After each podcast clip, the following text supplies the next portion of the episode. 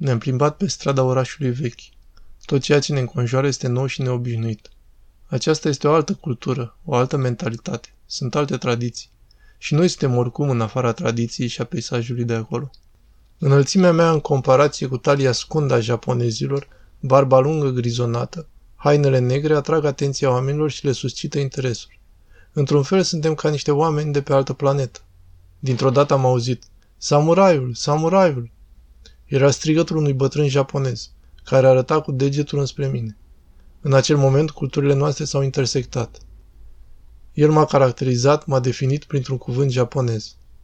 Conform stereotipurilor noastre europene, această definiție descrie pe nimeni altcineva decât pe un războinic, care își servește maestrul și care îi rămâne fidel până la moarte.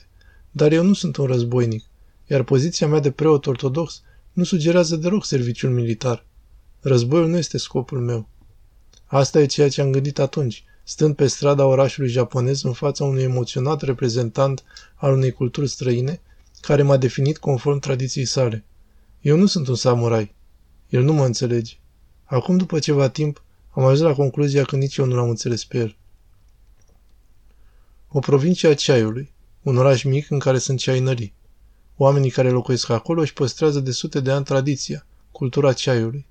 Acolo ei cultivă, procesează și vând ceai.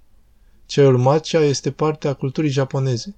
Intrăm într-un magazin vechi, nu chiar vechi pentru că este părăsit, dar este vechi cu tradiție. Proprietarul ceainăriei este a șaisprezece generații de moștenitori care s-au dedicat afacerii.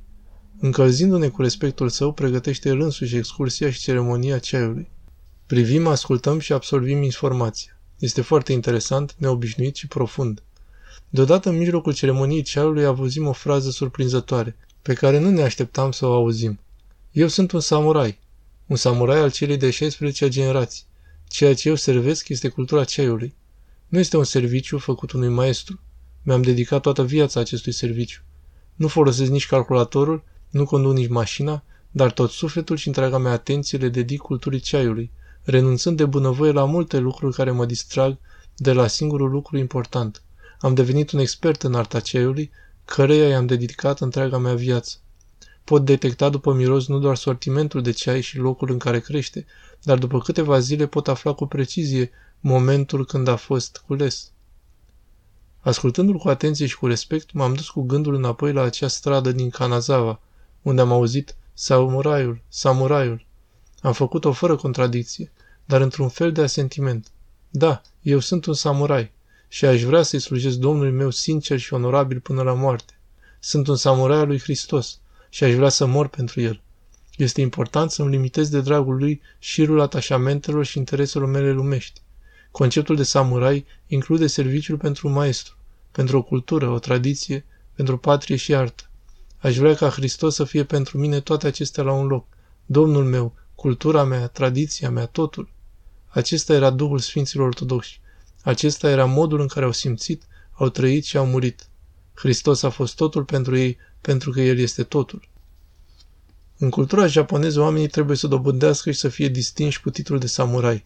În cazul meu aș fi mândru să spun, sunt un samurai al lui Hristos. Mult mai onest pentru mine ar fi să spun, aș vrea să fiu un samurai al lui Hristos. Aceasta este adevărata mea dorință și acesta este visul meu. Stația Tokyo. Sute de oameni, fiecare îndreptându-se spre propriul său scop. Fiecare este o individualitate, fiecare are o viață diferită sau intenții, interese și filozofii diferite. Totul se bazează pe mișcare și pe dinamică. La un moment dat, ochii mi s-au fixat pe un obiect static care stă nemișcat în mijlocul acestei aglomerații. Acesta este un monument. Un monument care nu este dedicat unei persoane, ci unui câine. Câinele care mulți ani și-a așteptat stăpânul în stație. Acest câine este legendarul Hachiko, care i-a rămas fidel stăpânului până la moarte. A îmbătrânit și a murit, dar nu și-a părăsit postul. Postul de fidelitate față de cel pe care l-a iubit. El nu e nimic altceva decât un câine, dar el este un samurai.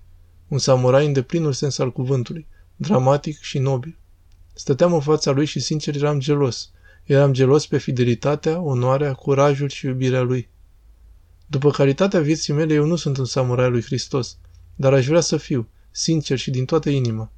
Dumnezeu sărută dorințele noastre. Doamne Iisuse Hristoase, primește-mi dorința de a muri pentru Tine. Amin.